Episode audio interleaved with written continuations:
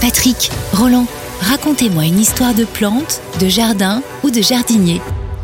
Alors nous allons parler dans cette rubrique qui est petite et grande histoire. On va pas parler d'histoire, on va vraiment parler de botanique parce que les feuilles, les feuilles sont quelque chose de très important pour les plantes. hein. Je rappelle que c'est par la feuille que se fait la photosynthèse, donc c'est là que se forme toute la chaîne alimentaire de la plante et la création donc de ces éléments organiques à partir des sels minéraux. Mais il n'y a pas que ça, et les feuilles ont énormément de choses à nous raconter.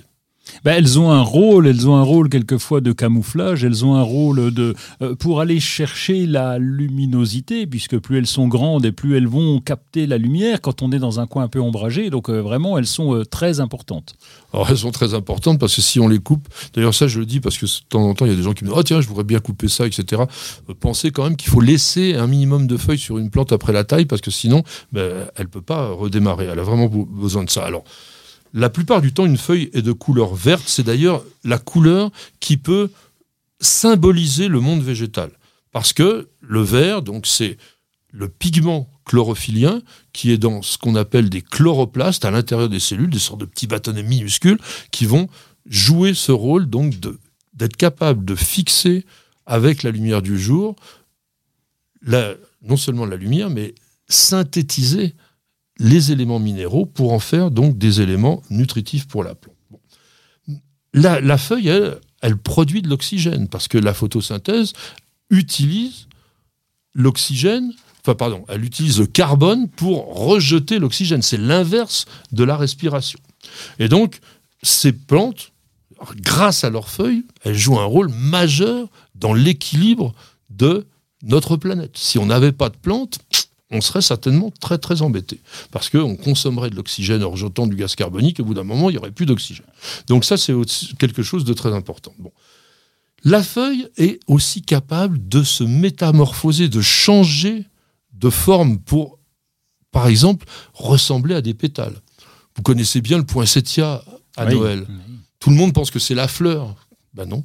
Quand vous regardez bien, tout ce qui est rouge là, eh ben c'est des feuilles, des feuilles Et, et la fleur des- est ridicule presque, hein, puisque Ah, la c'est le petit machin au un milieu là. de rien ouais, du ouais. tout, effectivement. Et donc, cette feuille qui rougit et qu'on appelle donc une bractée est tout simplement un élément attractif pour la pollinisation. Elle n'est pas là simplement pour nous faire plaisir et pour décorer les sapins de Noël. Non, elle est là parce qu'elle va jouer un rôle vers les pollinisateurs. On a aussi des feuilles qui sont aussi protectrices sur les fleurs. Quand vous regardez une fleur d'arôme, vous avez cette spate là qui est un peu tire-bouchonnée. C'est pas la fleur. La fleur, elle est à l'intérieur, c'est une espèce de tube là, tout petit, euh, qui se dresse un peu comme un pénis, mais qui est donc euh, simplement ce qu'on appelle le spadis. La spate qui est autour, c'est une feuille, et elle est colorée. Même chose sur l'anthurium. L'anthurium Oui. que beaucoup d'entre vous avez dans la maison, eh bien cette palette un peu plate rouge ou rose de l'anthurium, c'est pas la fleur, c'est une bractée, donc une feuille transformée. Et d'ailleurs, c'est facile à voir parce que vous observez dessus les nervures. Vous avez exactement ça. Alors que sur les, les pétales réels, on n'a pas de nervures. C'est d'ailleurs pour ça que la, la fleur de spati, la feuille de spatifilum peut rester verte. Oui, Hein, oui, oui. Alors parfois, effectivement, lorsque la pigmentation se fait pas, ou du moins lorsque la chlorophylle est trop apparente, eh bien vous avez ce côté feuille qui revient. Et tu disais bien, un spatifilum, bah, c'est de la même famille que l'arôme, c'est la même famille que l'anthurium, c'est les aracées, et toutes ces plantes-là font une spate avec un spadis. Donc le spadis, c'est le petit truc tout droit, ça c'est la fleur, ou l'inflorescence plutôt, et la spate, c'est la feuille transformée. Autre chose, mon cher Roland Ah bah oui, alors il y a des... Moi, je, je vais être un peu plus poétique. Je, euh, tu connais évidemment Oya Kerry. Ah oui, Euh, la, la feuille en forme de cœur. Mais oui, bah, ça a tombé ça. Alors évidemment, moi je craque chaque fois que j'en vois en jardinerie, euh, je ramène ça à un moment. Euh, et, et donc c'est c'est tout, c'est dans un petit pot, c'est juste une petite bouture finalement, mais c'est en forme de cœur. Alors c'est un collectionneur, c'est un potato, c'est un, botanique britannique, un botaniste britannique, euh, Arthur Kerr, qui a donné son nom. Donc euh, et c'est une plante qui est originaire d'Asie du Sud-Est, et donc euh, c'est vraiment très joli. C'est en forme de cœur, donc on pourrait la mettre autour du cou presque hein, s'il n'y avait pas le pot. on l'a de temps en temps. Alors, au niveau des feuilles, si on revient euh, sur la botanique, il faut savoir aussi que certaines feuilles sont aromatiques. Elles sont capables de synthétiser ce qu'on appelle des métabolites secondaires.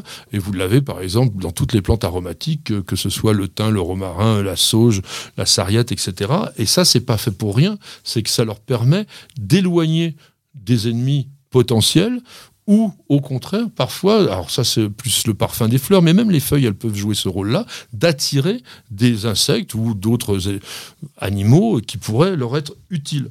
Alors il y a aussi des choses qui sont très très drôles. Il y a des feuilles qui sont carrément toxiques.